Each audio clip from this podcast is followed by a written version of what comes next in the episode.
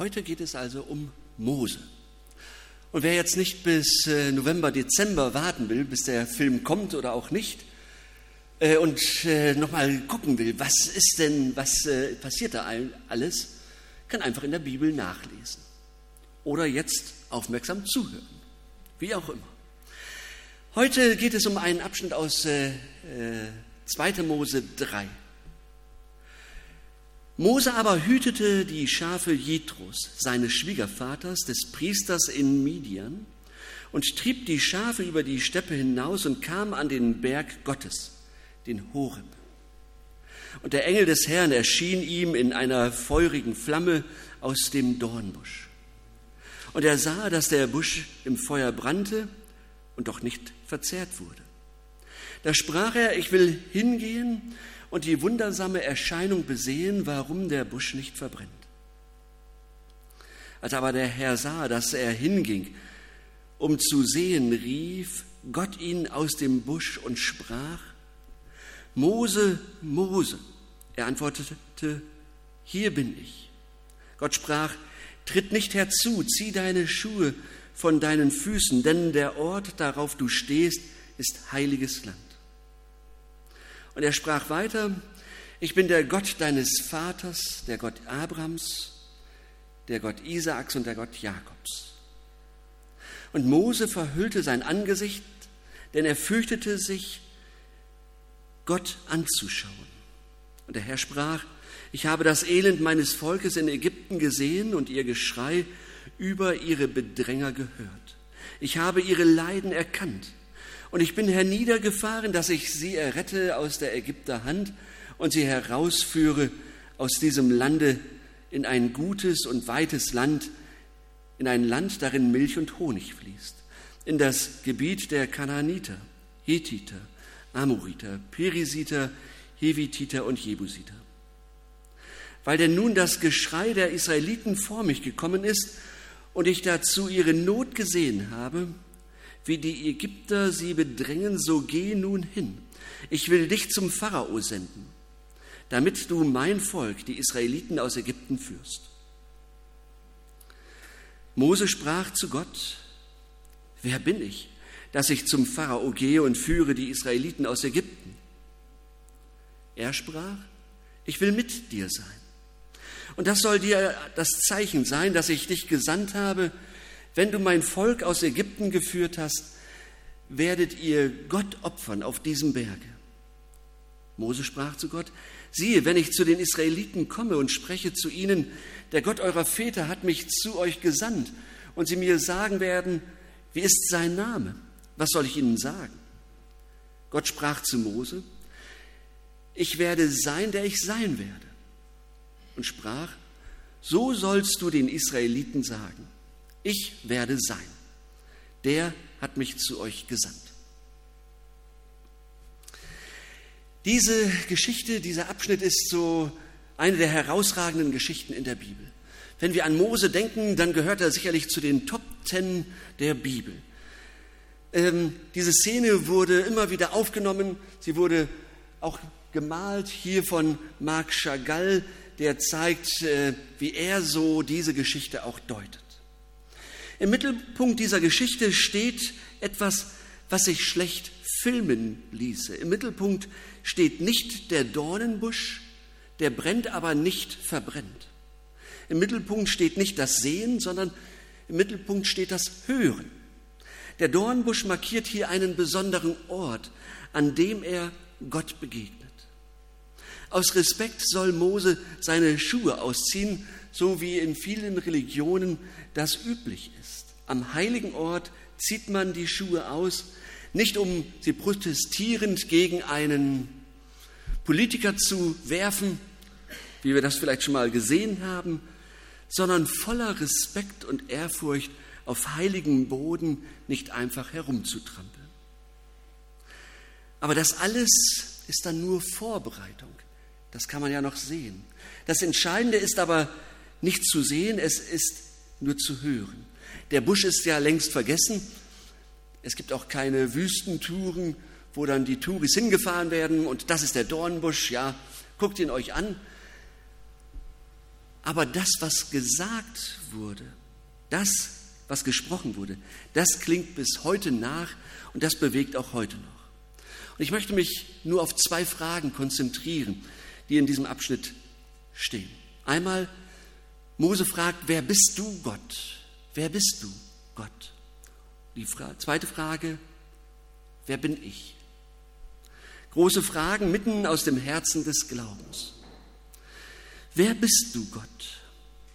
Und Gott stellt sich vor. Er sagt, wer er ist.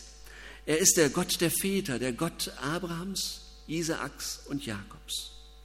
Er ist der, der treu ist. Was er mit Abraham begonnen hat, das soll ja nicht aufhören. Und wie er das Leben von Isaak bewahrt hat, so bewahrt er auch unser Leben. Und wie er den Jakob ertrug, so erträgt er auch unser Leben und das, was wir tun. Er ist eben der Gott Abrahams, Isaaks und Jakobs. Aber vor allem heißt das, Gott sieht, er sieht hin und Gott sieht nicht weg. Und er lässt sich anrühren, er zeigt nicht die kalte Schulter. Und er hört und er hört genau hin und er überhört nichts. Das Jammern nicht und das Klagen nicht der Elenden. Er hat ein Ohr gerade für die Kleinen. Und dann fasst Gott einen Entschluss. Es kann so nicht weitergehen. Ich muss hier eingreifen, ich muss retten, ich muss Menschen rausholen aus dem Elend, ich muss sie hineinführen in ein Land, wo Milch und Honig fließt. So ist Gott.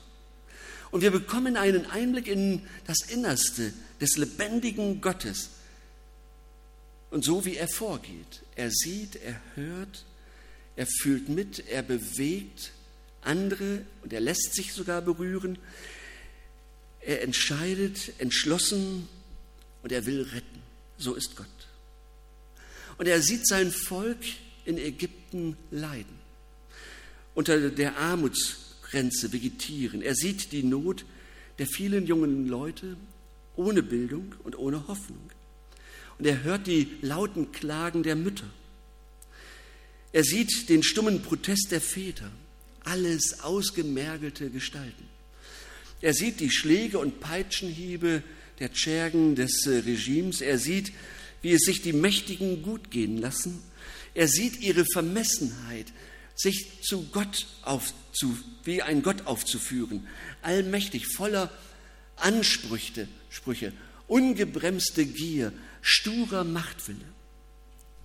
Man stellt fest, Menschen, die wie Gott sein wollen, die bringen es fertig, andere zu erniedrigen und wie Nutztiere zu behandeln. Und Gott sieht das. Und er sieht hin. Und was er sieht, das dreht ihm das Herz um. Es erregt ihn zutiefst. Er sagt, nein, das will ich nicht. Und er ergreift die Initiative. Errettung, Befreiung, Erlösung, Erbarmen, ein neues Land, Frieden, Freiheit und Aufatmen heraus dürfen. Wer bist du, Gott? Das bin ich. Wo stehst du, Gott? Bei denen, die leiden. Da stehe ich.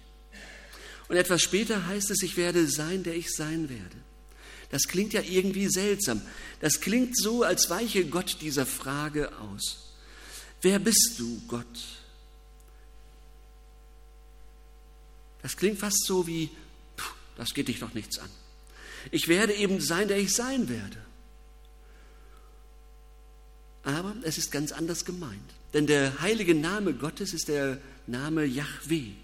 Ich werde sein, der ich sein werde. Und hören sollen wir, ich werde so sein, aufmerksam, mitfühlend, entschieden zu retten, entschlossen zu helfen, immer an deiner Seite. Ich werde da sein und ich werde für dich da sein. Unsichtbar, verborgen, manchmal kaum wahrnehmbar, aber ich werde da sein. Und lass dich nicht irre machen, vergiss nicht, wofür mein Herz schlägt.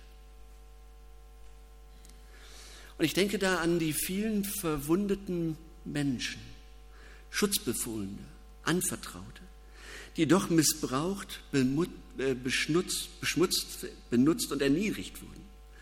Opfer von denen, die,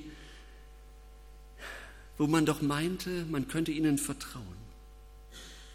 Im Leben sind sie nun behindert durch Wunden, die nicht heilen wollen. Und Gott sieht und Gott hört. Und Gott sagt Nein. Und Gott will retten.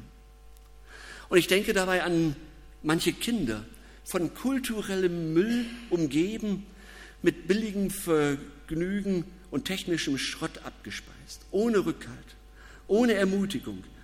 Und dabei manchmal überforderte Eltern, ohne Förderung, ohne ihre Gaben herauszulocken, ohne ihnen auch Geschichten mitzugeben, in denen für sie deutlich wird, ich habe einen Wert, ohne zu erfahren, dass sie Geschöpfe sind, berufen, Söhne und Töchter Gottes zu sein. Aber Gott sieht, Gott hört und Gott sagt Nein und Gott will retten. Und so ginge es unendlich weiter. Menschen, die ohne Gott leben und den falschen Göttern nachrennen. Menschen in Einsamkeit. Alte ohne Hoffnung. Junge, die sich Kopf und Herz mit Müll füllen lassen. Überforderte Mütter und Väter. Und die Vergessenen in Haiti, in Zimbabwe, in Darfur. Arbeitslose, die nicht wissen, wohin mit ihrem Leben. Und Gott sieht und Gott hört. Und Gott sagt Nein und Gott will retten. Ein Zwischengedanke, wie macht Gott das jetzt? Es ist ja schön und gut, sagen wir jetzt vielleicht, aber wie macht Gott das denn? Mindestens einen Weg, von einem Weg hören wir in dieser Geschichte. Gott sagt, ich habe das Schreien gehört und das Elend gesehen, ich fahre hernieder und errette.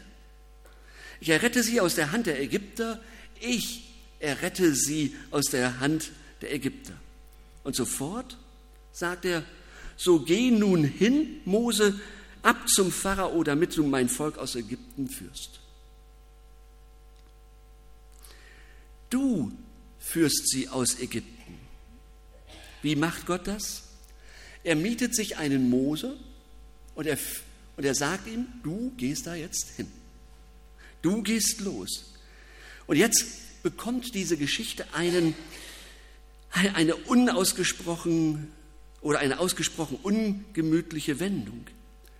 Du führst sie aus Ägypten. Ja? Da so macht Gott das. Er nimmt seine Menschen in Beschlag. Er beauftragt Menschen.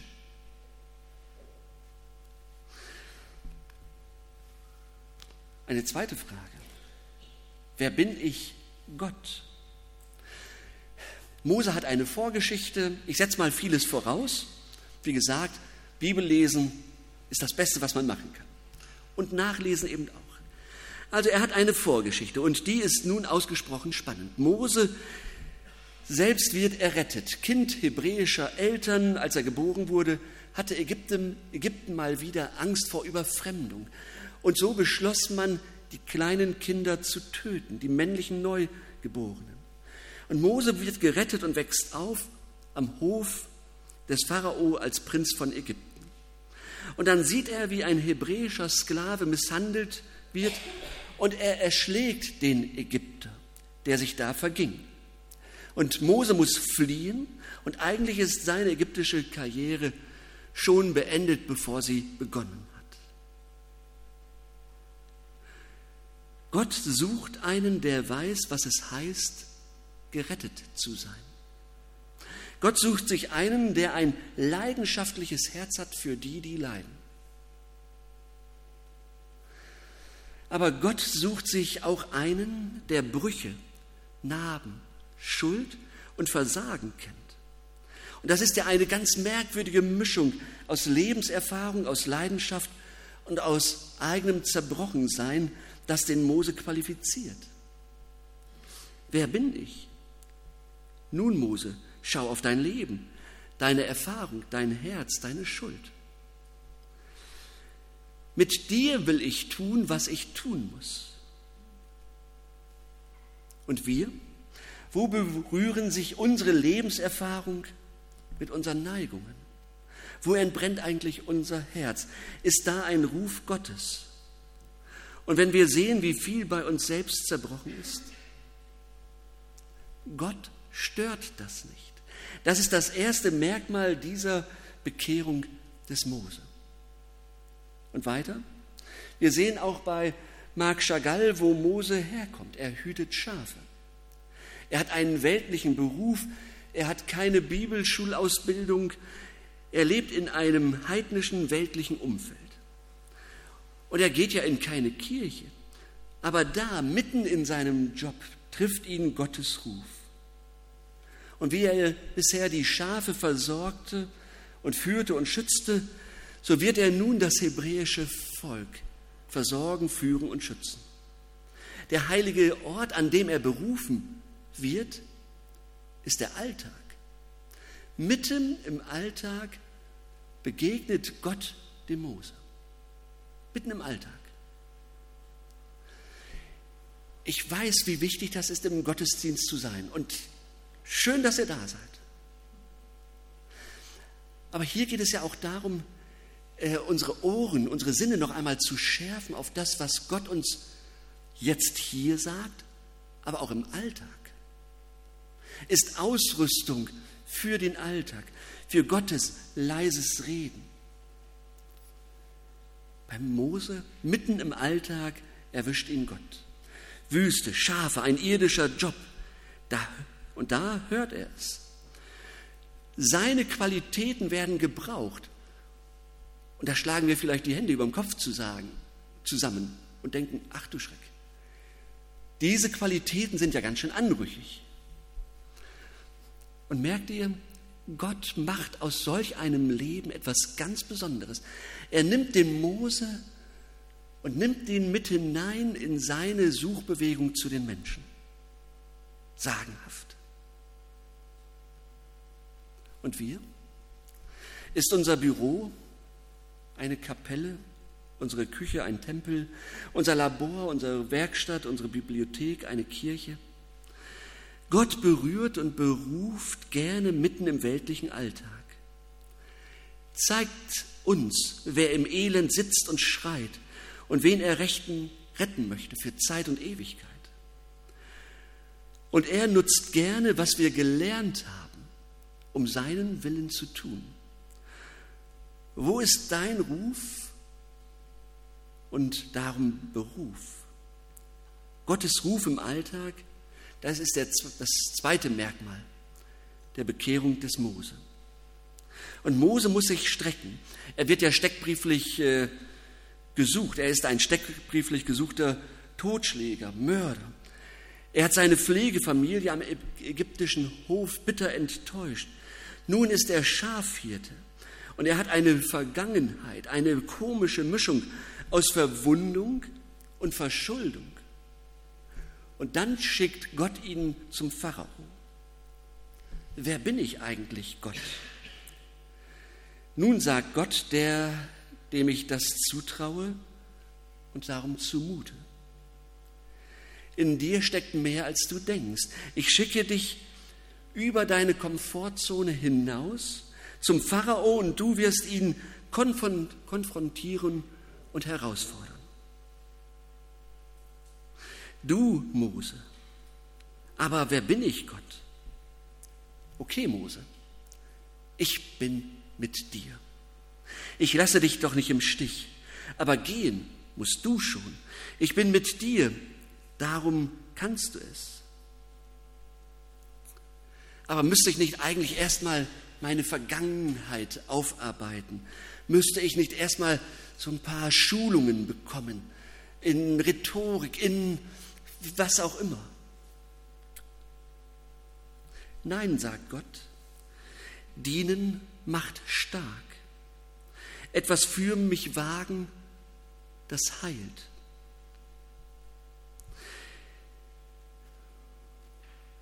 Mitarbeiten schafft starke Persönlichkeiten.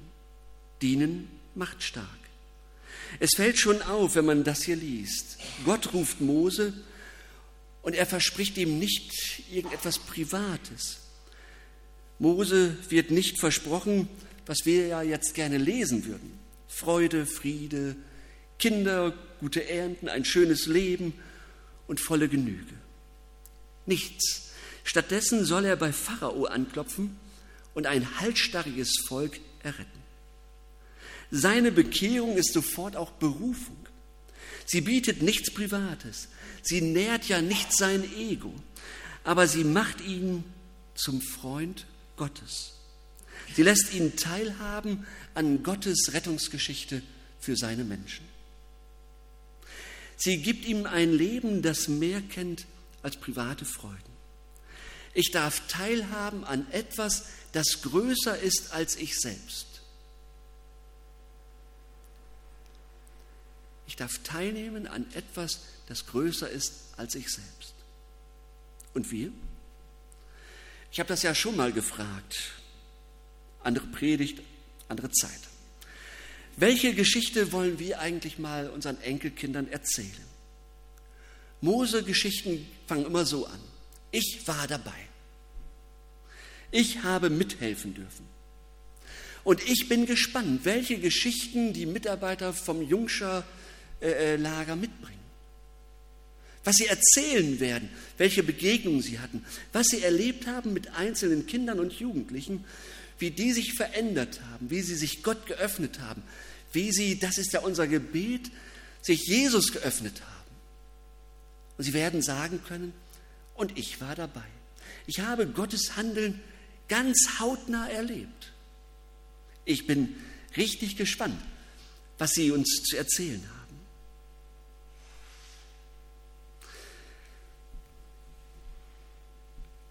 Welche Geschichten können wir berichten, wenn wir uns ganz bewusst einsetzen für Menschen in der Politik?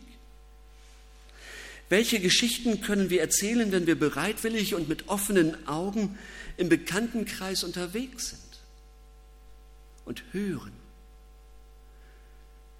Wo schickt Gott mich jetzt eigentlich hin? Was ist mein Auftrag? Was kann ich erzählen? Ich war dabei. Ich durfte mitmachen und sonntags haben wir das gefeiert, haben wir das im Gottesdienst gefeiert, dass wir einen starken und lebendigen Gott haben. Vielleicht kam zu Anfang auch die Frage bei mir hoch, und was habe ich davon? Und wo komme ich selbst eigentlich vor? Bleibe ich dabei nicht auf der Strecke? Und dann merkte man, es tut mir gut, nach Gottes reich trachten und dabei nicht ärmer zu werden. Mich verschenken und das Glück eines reichen, schweren Lebens erleben. Ich war dabei. Bekehrung ist Berufung und das ist das dritte Merkmal der Bekehrung des Mose. Nochmal eine, Zwischen, eine Zwischenfrage. Wenn Mose schon gewusst hätte, was ihn erwartet, Mose steht am Anfang eines langen Weges. Er wird mit dem Pharao ringen, er wird sein Volk überzeugen müssen, Gott zu vertrauen. Er wird Dinge wagen, die nie und nimmer funktionieren, wenn nicht Gott sie in Bewegung setzt. Er wird nie Niederlagen erleiden mit seinem Volk, mit goldenen Kälbern, mit murrenden Menschen, die es lieber bequemer hätten. Und Chagall malt es so, er hat einen Mantel an und da wird etwas deutlich, dieser Mantel ist das Volk. Sein Fleisch und Blut, so sind sie miteinander verwoben. Der Mantel und er selbst, den er immer bei sich hat, so ist er auch symbolisch mit seinem Volk verwoben. Aber auch so schwer. Niederlagen auch mit sich selbst, dem eigenen Übermut und schlimmer noch, dem eigenen Kleinglauben und Misstrauen. Und es wird wirklich lange dauern. Es geht durch Wüsten und es wird noch länger dauern und es geht durch Niederlagen und dann wieder Gott wird erretten. Es gibt Manna und Wachteln, er redet mit Mose wie mit einem Freund. Er stellt ihm Aaron zur Seite. Er lässt sich heil Er lässt sie heil durchs Schilfmeer kommen. Feinde müssen fliehen. Es geht irgendwie voran. Nicht leicht, nicht einfach, nicht einmal glamourös, aber doch dem Land entgegen, in dem Milch und Honig fließen. Wenn er das alles gewusst hätte, hm, hätte er sich wohl eingelassen auf das Abenteuer. Wäre er lieber Schafhirte in Midians Wüste geblieben? Wie ist das, als er auf dem Berg steht und reinschaut in das Land und vielleicht zurückschaut auf sein Leben? Hätte er es nochmal gemacht? Ich glaube ja. Es war hart, aber es war reich. Es kostete Niederlagen, aber es brachte Siege. Es war konfliktreich, aber es war gut. Es war ein großer Teil der Geschichte Gottes. Und er war mittendrin. Er gehörte zum Team Gottes. Chagall malt Mose mit einem leuchtenden Gesicht. Gottes Glanz liegt auf ihm und das war genug. Irgendwann wird man sehen, welchen Part er wirklich spielte in dem großen Plan Gottes. Diese arme, geschundene Welt zu retten. Und wir? Wer bist du, Gott, und wer bin ich, Mose? Wer Gott ist, kann Gott nicht anders sagen als mit Bezug auf seine Menschen, deren Gott er ist. Er ist nun einmal ein Gott, der nicht anders kann und nicht anders sein will. Er ist der Gott Abrahams, Isaaks und Jakobs. Und er ist der Gott Christas, Ankes und Phils. Der Gott Martins und Johannes und Timons und Tabeas, der Gott Li, äh, Lukas und Stephans und Sönkes und so weiter. Und nun genau umgekehrt, wer Mose ist, kann Gott nicht anders sagen, als mit Bezug auf den Gott, der ihn rief. Ich bin mit dir. Wer bin ich? Der, mit dem Gott ist. Wer bin ich? Die, mit dem Gott ist. Gott definiert sich über die Menschen, die er liebt und ruft und an seinem Werk, an seinem großen Werk beteiligt. Und wir sind die, die wir sind, nicht weil wir Titel haben und Geld und Häuser und Autos und tolle Familien und Musikalität und Sportlichkeit. Wir sind die, die wir sind, auch eben nicht durch Versagen unsere Verwundungen, unsere Mängel und Titel, die wir nicht haben und Güter, die immer die anderen haben.